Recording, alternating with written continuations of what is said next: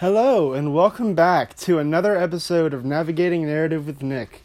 I apologize that it's been a few weeks, and that, you know, if you are listening to this recording when it's just come up, it's a Saturday instead of a Friday, uh, which is off our regular schedule when we have a schedule uh, by a little bit, but, you know, that's okay. Here we are, back for another few minutes of Navigating Narrative. This week is going to be a little bit different for two reasons.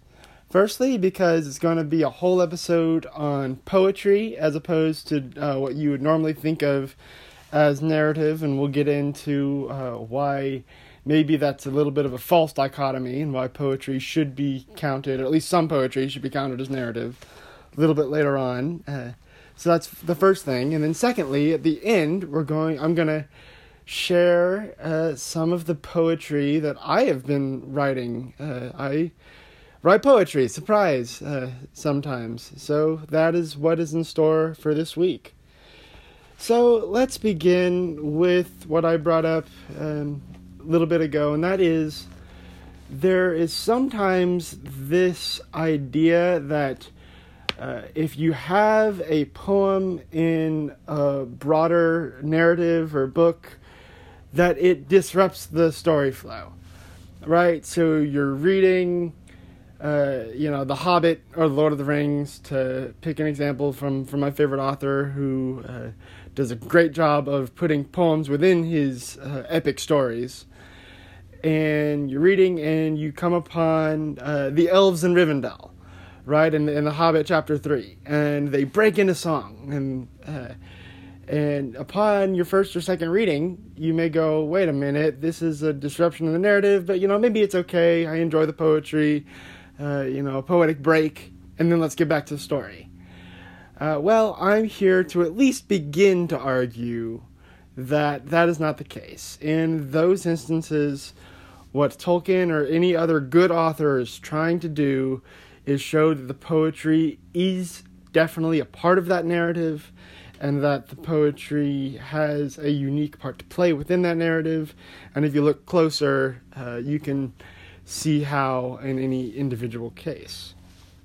Uh, so that's my first sort of my defense of why why are we discussing poetry on a podcast literally has narrative in the name. So there there's that. Uh, how did I get into poetry?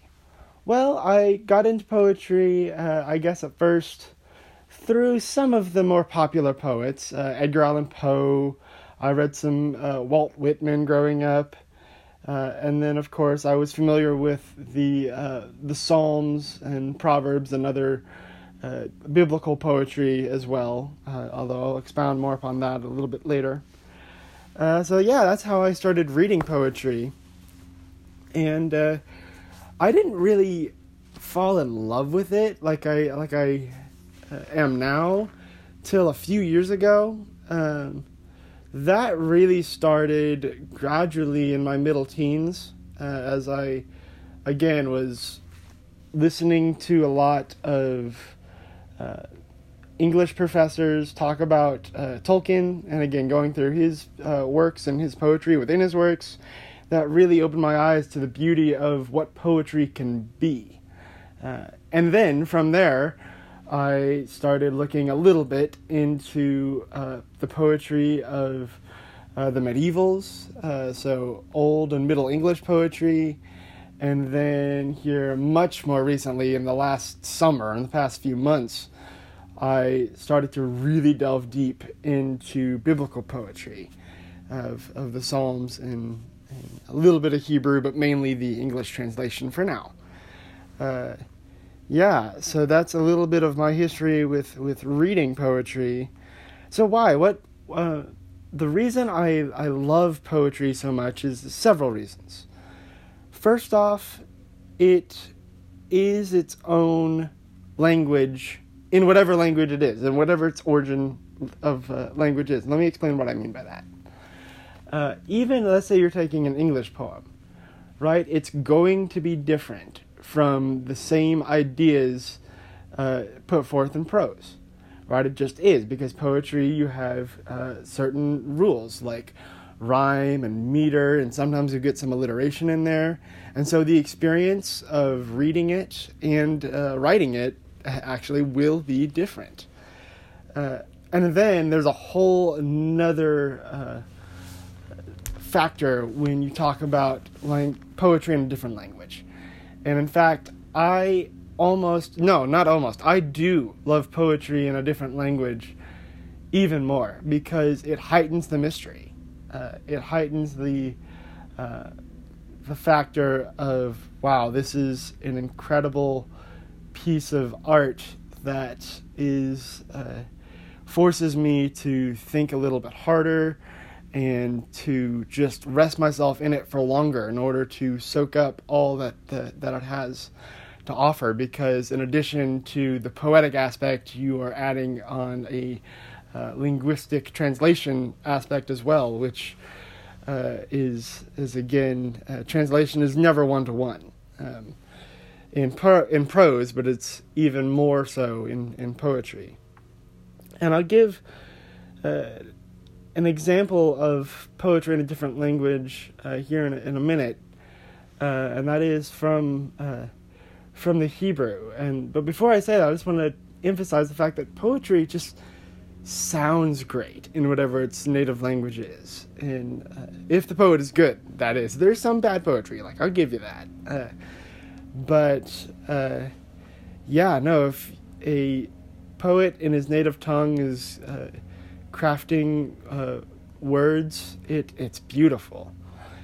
And so I want to just give you a taste of of that uh, of poetry in a in a different language. Uh, this, what I'm about to recite, is called the Shema. It's from uh, Deuteronomy, the book of Deuteronomy in the Bible.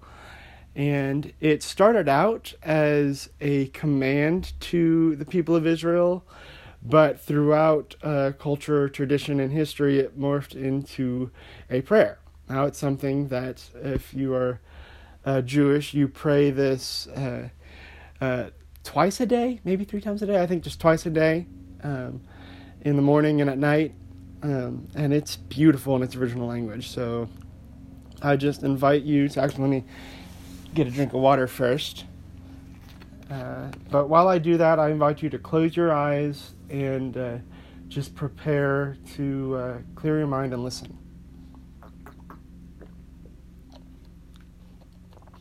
All right, here we go. Shema Yisrael, Adonai Eloheinu, Adonai Echad, V'yachevta et Adonai Elohecha, V'chol levavcha, V'chol nefshacha, V'chol me'odecha. Wasn't that something else? I mean, I first time I heard it, I was blown away, and I listened to it over and over and over again, and that's what made me want to memorize it and learn it. Uh, for myself. It just even if you don't know the significance of the the words themselves of of Hear O Israel, the Lord your God, the Lord is one, and and the rest of it, uh, just the sound of that is is mesmerizing. Uh, so, as I mentioned before, I've not only read a fair amount of poetry and appreciated it from other authors, but I have dipped my pen into the metaphorical inkwell myself and uh, composed some poetry. My first poem was written when I was about 10 ish, maybe 11. I don't remember exactly how old I was. Uh, it was for uh, school. I was homeschooled growing up, and uh, one assignment I had in, uh, for an English project was to write a brief paragraph on the piano just how does piano music make me feel? Um, you know, just it was kind of vague. It was open to interpretation and my own experience. Uh, and I remember sitting there struggling for a few minutes, like, how am I going to write this paragraph? I know exactly what it makes me feel, but I don't know how to put it into words on the paper. And uh, my mom was getting uh, increasingly a little bit frustrated, and I asked her, I said, hey, is it okay if I put it in, in poem form, If I write it as a poem? She just kind of looked at me and said, all right, you know, whatever, as long as it uh, gets done. And uh, I sat there, and a few minutes later, uh, composed this. It's called Love of the Piano, and it was my first ever poem. I go into dreamland when I hear the piano so grand.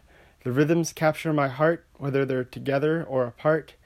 They make me feel like I'm in a field running free and wild, or in the pit of despair. there you go. That was uh, the beginning. And after that, I didn't write poetry for a while. Um, I just sort of stuck to reading it until last summer.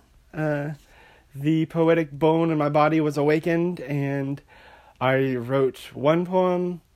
And then this summer, I wrote a few more.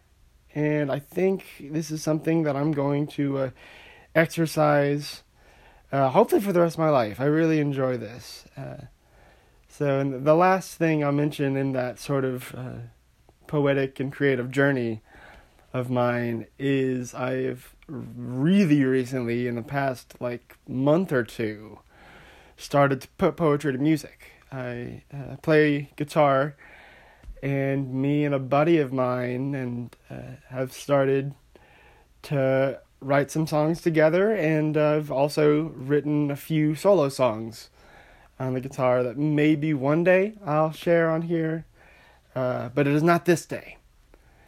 Uh, so, uh, yeah, no, I just I I love poetry. It is uh, can definitely be a important part of an overarching narrative, and uh, and is just a beautiful art form uh, of the written language in and of itself.